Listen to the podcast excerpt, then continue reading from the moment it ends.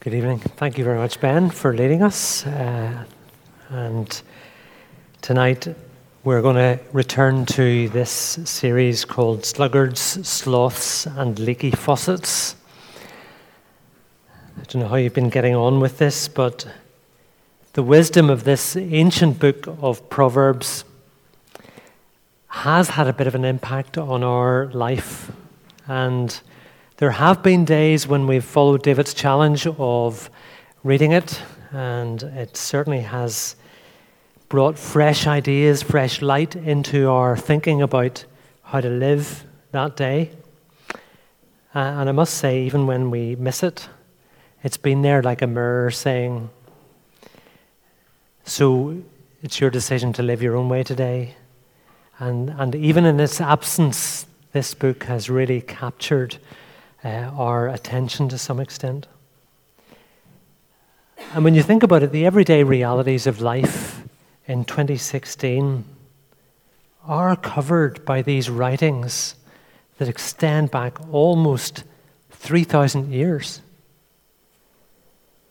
including making friends, coping with sexuality, handling money, responding to poverty, making a living, facing death all of life seems to be covered by this book of Proverbs. And this book is about seeing the world in a fresh way and working out what living for God looks like in the ordinariness of daily life. I've got a question for you, and one that you uh, need to respond to some way or other, whether verbally or in your own mind. Here it is. How many times does Proverbs mention prayer, do you think? You don't have to have read it all, you don't have to have, to have taken up the challenge of David, but have a guess. How many times do you think prayer is mentioned in the 31 chapters of Proverbs? Anybody want to venture a, a guess, or maybe you know? None? Any, any advance on none?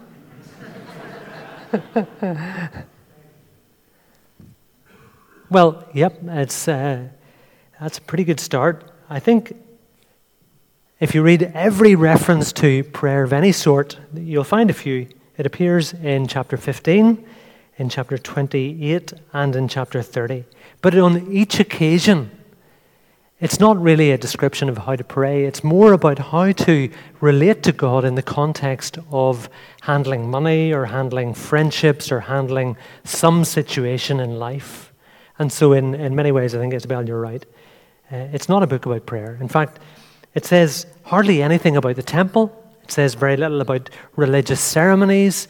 Uh, here's a comment about what one writer has called an unreligious book. And this is Derek Kidner, so he's a pretty uh, religious writer.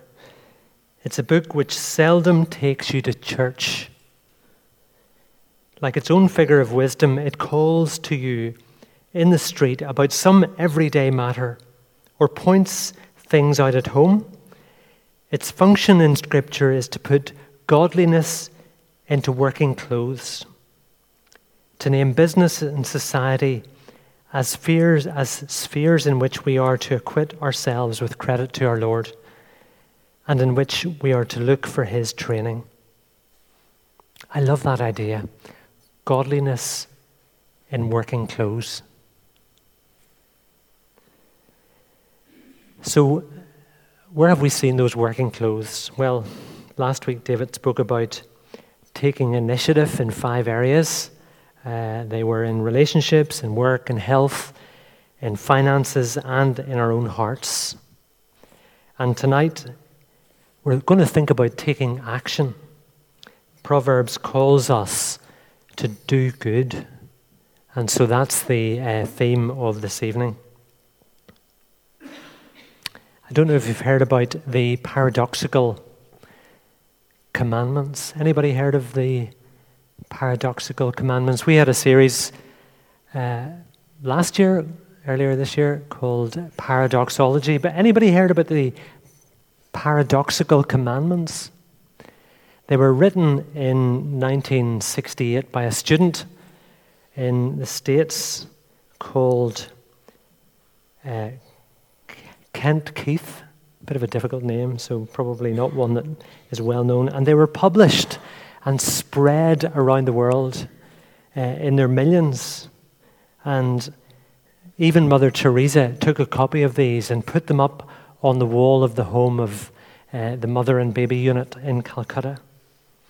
And here are six of these paradoxical commandments.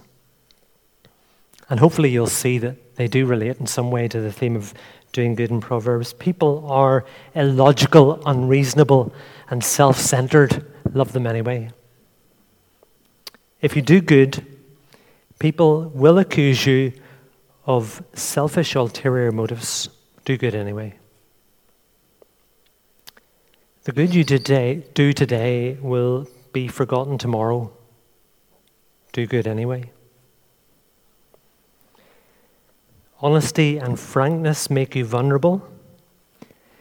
Be honest and frank anyway.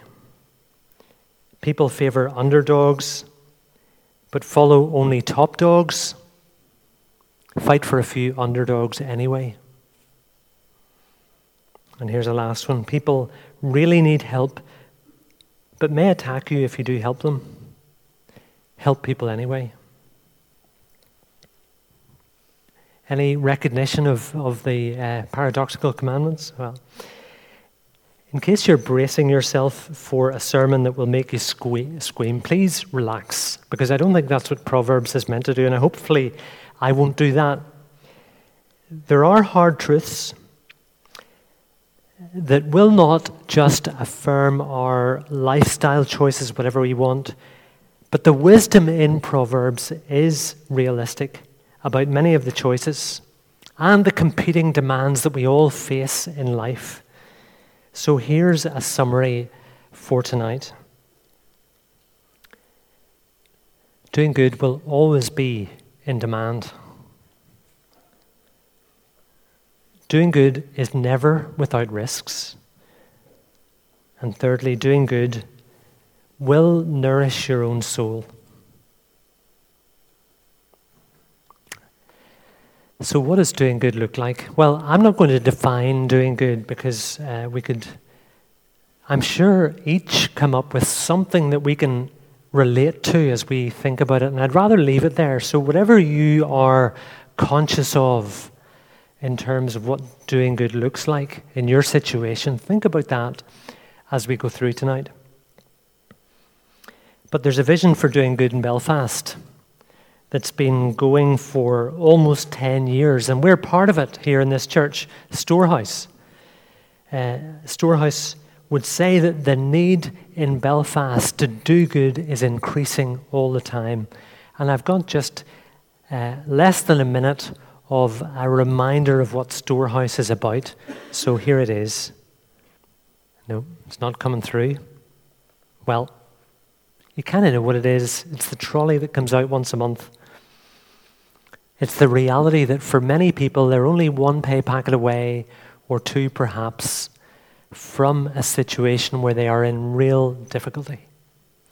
And it's this vision that Storehouse has, which started just with one church seeking to reach out to a number of people, to a situation now where hundreds of people every week go home with a few days' food supply, maybe furniture, uh, clothing, whatever their need is.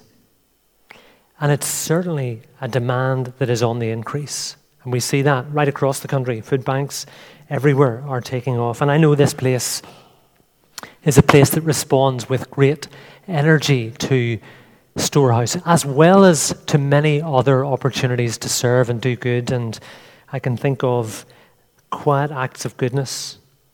They're sometimes expressed in ways in which the giver and receiver don't even meet. Because there are times where I've been asked to pass something on to a needy person as a delivery man, and have often had the privilege of seeing how blessed and equipped people are with those quiet gifts to be able to resource themselves, get back on their feet, and be in a position where they then become the helper and the person who's blessing somebody else. By its very nature, such doing good is not possible to talk about, but it does happen. And it's wonderful to see the way in which it does. And as well as Storehouse, there's the freezer ministry, where Debbie Thompson gathers supplies, distributes meals, not always because of a risk of going hungry, but often as a means of uh, saying to people, here's a bowl of soup, here's a shepherd's pie, in a situation where they realize they're not alone. And there's a quiet goodness that's going on through many people in this church. Look at the way Proverbs speaks about goodness. And here's a verse which describes this activity. Proverbs chapter 3, and it's not 27 to 18, but 27 to 28. Do not withhold good from those to whom it's due when it's in your power to act. Do not say to your neighbor, Come back tomorrow and I'll give it to you when you already have it with you. Here is a challenge from Proverbs. So, a question Would it change the way we see the world?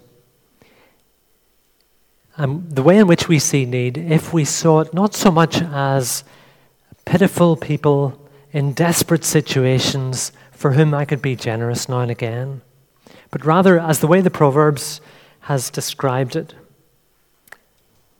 In fact, a debt that I owe something that people deserve, care that in fact is my debt of gratitude to them. The Salvation Army have probably been at the forefront of this kind of doing good, and, and uh, one of the most responsive groups that I know of, and it goes right back to the founders, William and Catherine Booth. And Campbell Morgan was an evangelist who often traveled with them and was preaching around England. And he says, wherever Catherine Booth went, humanity went to hear her. Princes and peeresses merged with paupers and prostitutes. And Catherine Booth often spoke in situations like that. One night, Campbell Morgan shared a meeting with her, and a great crowd of people went to hear her. And her message brought many people to Christ. And after the meeting, Morgan and Mrs. Booth went to the home of a grand lady who was in the meeting. And uh, the conversation went something like this uh, My dear Mrs. Booth, that meeting was dreadful. To which Mrs. Booth said, What did you mean? When you were speaking, I was looking at those people opposite me. Their faces were so terrible, many of them. I don't think I shall sleep tonight. And Mrs. Booth said, Why, dearie, do you not know them? And the hostess said, Certainly not. Well, that's interesting, Mrs. Booth replied, because I did not bring them with me from London. They are your neighbours. And as Mrs. Booth in that situation pointed out, the people who were seen as dreadfully needy and who were almost the cause of this grand lady's nightmares were in fact her neighbours. And that's the thrust, I think, of Proverbs chapter 3 to see people as your neighbour and to look not at a desperately pitiful need. And that was the point, of course, of Jesus' parable, the Good Samaritan. That man who looked at human need and saw beyond the racial differences, saw beyond the physical violence and condition to somebody who he owed a debt to. And it was a story that Jesus told when, when these teachers of the law stood up and wanted to justify themselves and said, Who is my neighbor? And Luke chapter 10 has that picture of these experts in the law who knew the scriptures so well and yet who were trying to wriggle out of responsibility. Who is my neighbor? There is always a demand for doing good. But unless we see that we are somehow connected to it, it will just depend on how generous we feel at the time. John Stott said, We have to feel what Jesus felt the pangs of hunger, the alienation of the powerless, and the indignities of the wretched of the earth, for ultimately, the unacceptable inequalities between North and South are neither political nor economic, but rather moral. Until we feel moral indignation about the worldwide social injustice and a strong compassion for worldwide human suffering, I seriously doubt if we shall be moved to take action. And the question I think I need to ask myself as I think about this subject is do I see opportunities to do good? Am I aware of them? Am I looking out for where I can see real need around me? Am I moved to take action and do good? Or is it just something I see? If not, maybe it's that I don't really feel any indignation. I don't feel any strong compassion for human suffering. But certainly, doing good is always in demand. And we could just stop here with a benediction that says, now, just go out and do it. Let's find some human need and do something about it, which I think was the compulsion that William Booth felt when he left his pulpit to go into the streets of London and do something. But a couple more thoughts. Uh, and one that Proverbs, I think, is very realistic about is that doing good is never without risk. Now, it's not just the risk of critics. I'm sure many of you have been called do gooders, or you're aware of people around you who look at Christians and think all they're really doing is salving their guilty conscience but there's more than that. There is personal risk here. How do I know what need is genuine? How do we work out where we should be pouring our energies? What if I give more than I should and end up in debt and leave myself burned out? The problem is that the demand just never goes away and exposing yourself to injustice or suffering can quickly lead to compassion fatigue.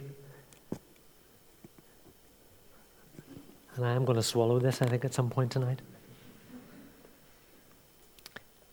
You know that feeling where there's overwhelming need that becomes the cause of your own neediness?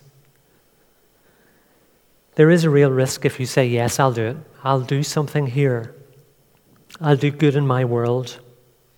Because the harder questions are but, but where? But how? But when? How often? Is indiscriminate goodness to anyone every time what I should be doing? Is that the kind of approach I should take? Thinking, well, I don't want to miss this, so I'm just going to give myself at every opportunity. We have limited resources of time and energy and can't respond to every need. Committing random acts of kindness may be a nice idea in reality. We need to apply some kind of thoughtful strategy because we don't have endless resources to meet those needs.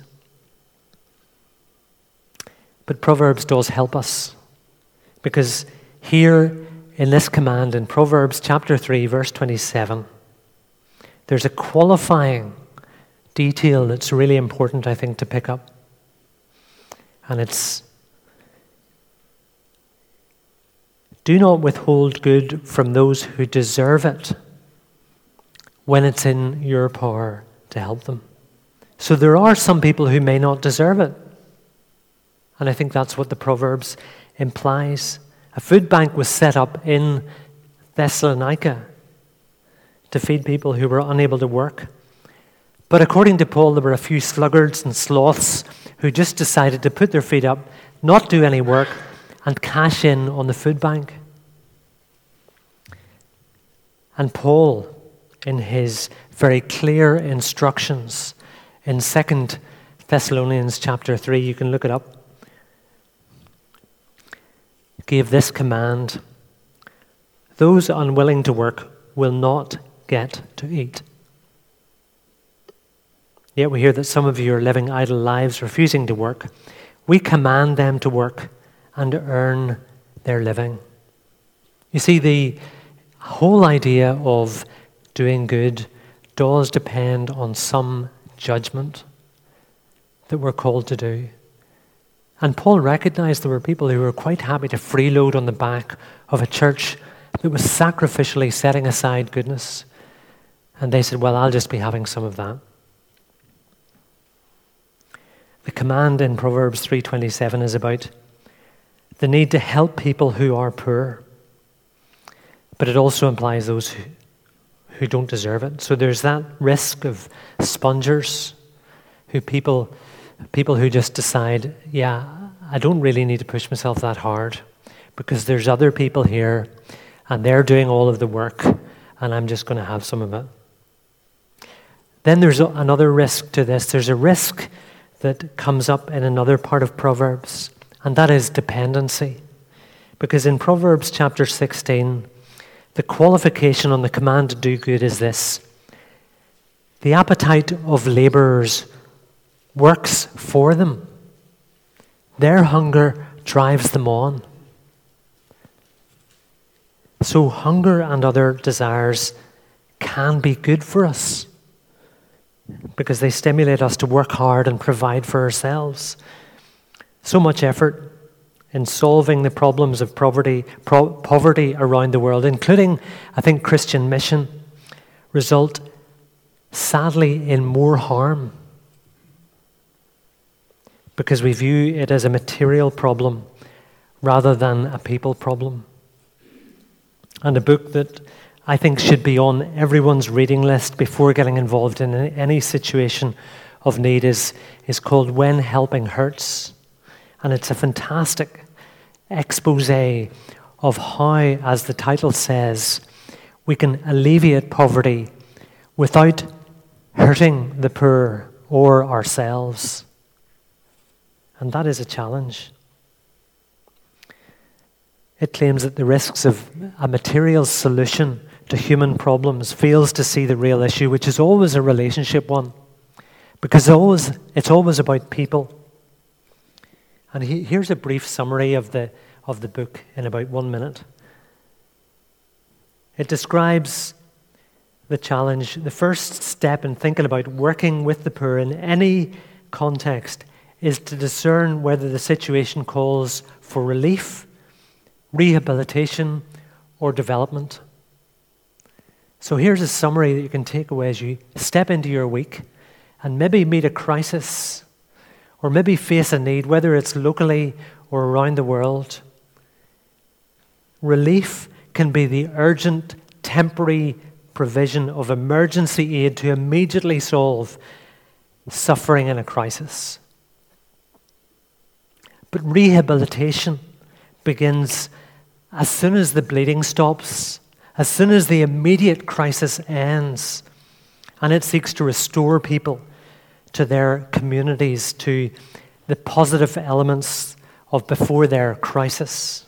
And then development is a process of ongoing change that moves all of the people involved, not just the developer and the people who need developed, but all together, helpers and the helped closer to being in a right relationship with God and the rest of creation. And development is not something that's done to people or even for people, but with people. And I think that's the challenge if we are going to be discerning in how we reach out to one another. So, a couple of qualifications. There's one third qualification of the concern to do good, and that comes from Jesus, who knew how easily we can pat ourselves on the back for a selfless good deed when in reality all we're doing is exchanging favors. In Luke chapter 14, he says, When you give a banquet, invite the poor, the crippled, the lame, the blind, and you'll be blessed. Although they can't repay you, you will be repaid at the resurrection of the righteous. Now, there's nothing wrong with having a dinner with friends or a dinner with wealthy people, but that's not true goodness. What Jesus is saying here is that goodness is not about exchanging favors. You scratching my back and I'll scratch yours. One last word on wisdom about limits for doing good. There might be a situation about which you feel very deeply and you want to respond to.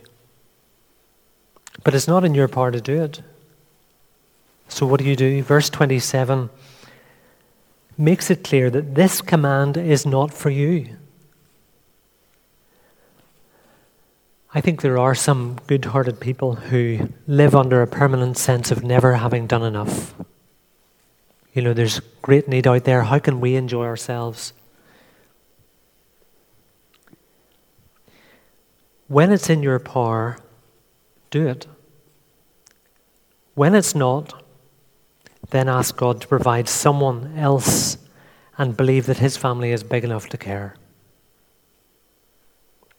The Samaritan, going back to the story that Jesus told in Luke 10, may have made sure that his fellow traveller was given relief. But I don't think he cancelled his business trip or whatever errand he was on. He didn't bring him home to his family and have him live with him. I wonder do these warnings about the risks discourage you? Maybe it seems like it's easier just not to bother. This is all too complicated. Don't want to get involved. I'll just live a quiet life. The main point of Proverbs chapter 3, verse 27 is in the first four words do not withhold good. That's the challenge. We can't get away from that. But the final thing I want to say is that this is not just an act of selfish or selfless effort, but doing good will nourish your own soul.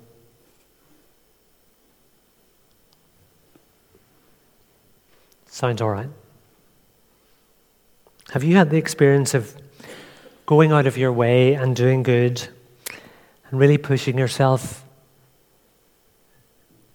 and discovering to your surprise that actually you're the one who has been refreshed.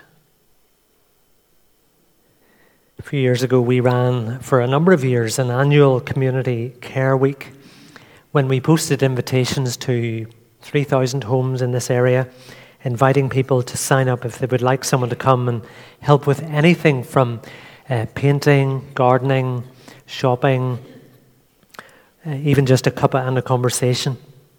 And so for a week in September, we used to go into the neighborhood and do all of this hard work of caring and doing good. And the buzz of conversation, usually at the end of a day, of how can we love you, was fantastic. A sense of excitement and joy. People saying things like, I have never worked as hard in all my life, but I've never felt as good. And there was that excitement about really engaging with people in this community and doing good. So, why do we feel good when we do good? Proverbs chapter 11 says, Your kindness will reward you, but your cruelty will destroy you. The main reason why we feel good is that we are made in the image of a God who is by nature good. And like him, we have an enormous capacity for goodness. And this microphone has an enormous capacity for getting in the wrong place. So here's a takeaway for this week why not look for at least one opportunity every day of this week to show kindness to someone or something? Could be a simple act, could be a gracious word, it could be a huge act of self sacrificial giving of time or money. But the point is that goodness is a way of life for those people who see themselves made in the image of God. And God is inexhaustible in His goodness. And it's not only our identity that this involves as people who are made in God's image, but it's also our worship. It's what we're called to give back to God. According to Ephesians chapter 2 verse 10, this is the purpose of the good work of Christ in giving himself to us all the way to death. For we are God's handiwork, created in Christ Jesus to do good works, which God prepared in advance for us to do. The purpose is the good works prepared by God in advance, and we do them in gratitude to Him. When we think about the work that Christ has done for us, our response is to say yes. We have been so blessed. We have been made this way. And even before the creation of the world, God has wired me in such a way as I can reach out to those around me and do good and bless them. So, what can you take from this 3,000 year old wisdom for 2016?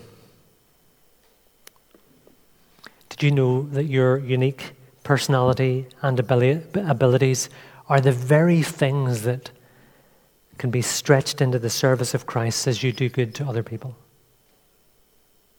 So, you're never useless. And if you feel burned out because there's just too much, then there's wisdom about walking away and not feeling responsible for every problem in the world. And according to Proverbs, you can help by saying no. And yet, the very work that can appear so demanding